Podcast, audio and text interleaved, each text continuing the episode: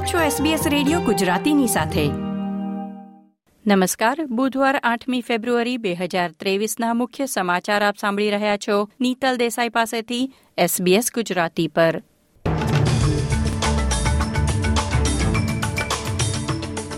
આજના મુખ્ય સમાચાર, ઓસ્ટ્રેલિયાના ટ્રેઝરર જીમ ચામર્સને ભરોસો, વ્યાજ દર વધવાથી મંદી નહીં આવે. અઢાર વર્ષ કે તેથી મોટી ઉંમરના ઓસ્ટ્રેલિયાવાસીઓ માટે પાંચમી કોવિડ પ્રતિરોધક રસી એટલે ત્રીજો બુસ્ટર ડોઝ શરૂ થશે. ટર્કીમાં આવેલા વિનાશક ભૂકંપનો મૃત્યુઆંક સાત હજારને પાર. ચાર ઓસ્ટ્રેલિયન નાગરિકો ગુમ થયા.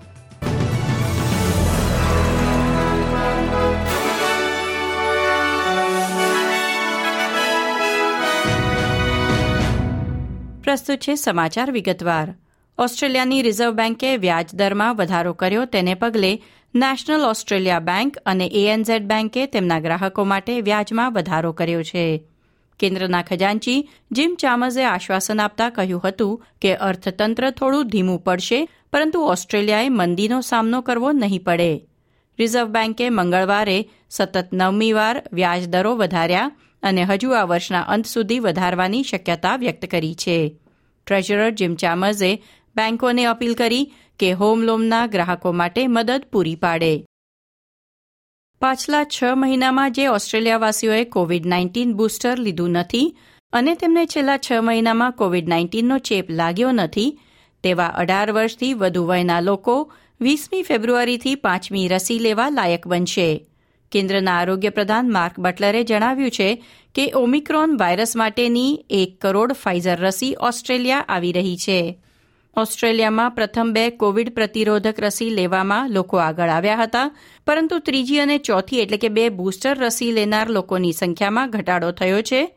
ઓસ્ટ્રેલિયાના chief medical officer professor Paul કેલીએ જણાવ્યું હતું કે ઉનાળાના મહિનાઓમાં બૂસ્ટર રસીને કારણે જ કોવિડ નાઇન્ટીનના ફેલાવા પર કાબૂ મેળવવામાં મદદ મળી હતી, તેથી આ પગલાં ચાલુ રાખવા પડશે.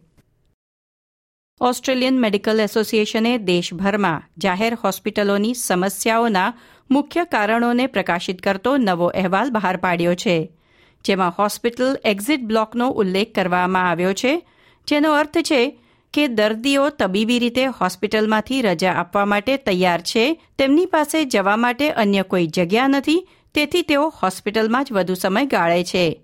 આમાંના ઘણા દર્દીઓ એજ્ડ કેર કે ડિસેબિલિટી કેર હોમમાં સ્થાન મેળવવા, મહિનાઓ અને કેટલીકવાર વર્ષો સુધી રાહ જોતા હોય છે.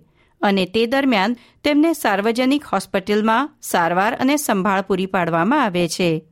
જેના પરિણામે એમ્બ્યુલન્સ સેવાઓ, કટોકટી વિભાગની સેવાઓ અને આવશ્યક વૈકલ્પિક શસ્ત્રક્રિયાઓની રાહ જોતા અન્ય દર્દીઓ માટે વિલંબ વધતો જાય છે.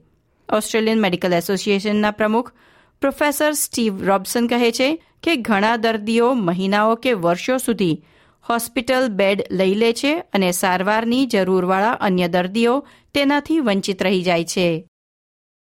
તુર્કી અને સિરિયામાં સોમવારે આવેલા ધરતીકંપનો મૃત્યુઆંક આઠ હજારથી નજીક પહોંચી રહ્યો છે અને તે હજી વધવાની ધારણા છે.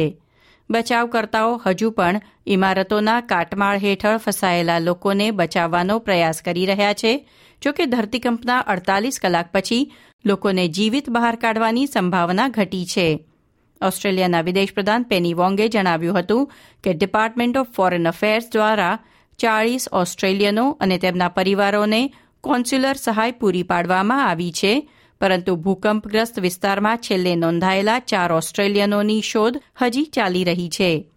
સોમવારે પૂર્વી તર્કી અને પાડોશી સિરિયામાં સાત પોઈન્ટ આઠની તીવ્રતાનો ભૂકંપ આવ્યો હતો. ત્યારબાદ સાત પોઈન્ટ છની તીવ્રતાનો અને અન્ય અનેક ઉચ્ચ તીવ્રતાના આંચકા આવ્યા હતા. ઓગણીસો નવ્વાણું પછી તુર્કીમાં આવેલો આ સૌથી ભયંકર ભૂકંપ છે. બે હજાર પંદર પછી પ્રથમવાર ઓસ્ટ્રેલિયા પોસ્ટ આખા વર્ષ માટે ખોટની જાહેરાત કરશે. સરકારની માલિકીના ટપાલ ખાતાએ કહ્યું છે કે પત્ર મોકલનાર લોકોની સંખ્યામાં ઘટાડો થવાને કારણે આવક પાંચ ટકા ઘટીને આઠસો એક્યાસી મિલિયન ડોલર થઈ ગઈ છે. જ્યારે પાર્સલ સહિતની સેવાઓમાં પણ ઘટાડો થતાં કુલ આવક બે ટકા ઘટીને ચાર બિલિયન ડોલર થઈ છે. ઓસ્ટ્રેલિયા પોસ્ટના મુખ્ય સચિવ પોલ ગ્રાહમે કહ્યું કે ડિજિટલ સેવાઓમાં વધારાને કારણે ખાતાનું ભાવિ અનિશ્ચિત બની ગયું છે. ખેલ સમાચારોમાં અમેરિકન ફૂટબોલના સૌથી મોટા અને લોકપ્રિય એવા સુપર બોલમાં રમનાર ઓસ્ટ્રેલિયન ખેલાડી જોર્ડન માઇલાતાને વડાપ્રધાન આન્થની આલ્બનીઝીએ શુભેચ્છા પાઠવવા માટે ફોન કર્યો હતો.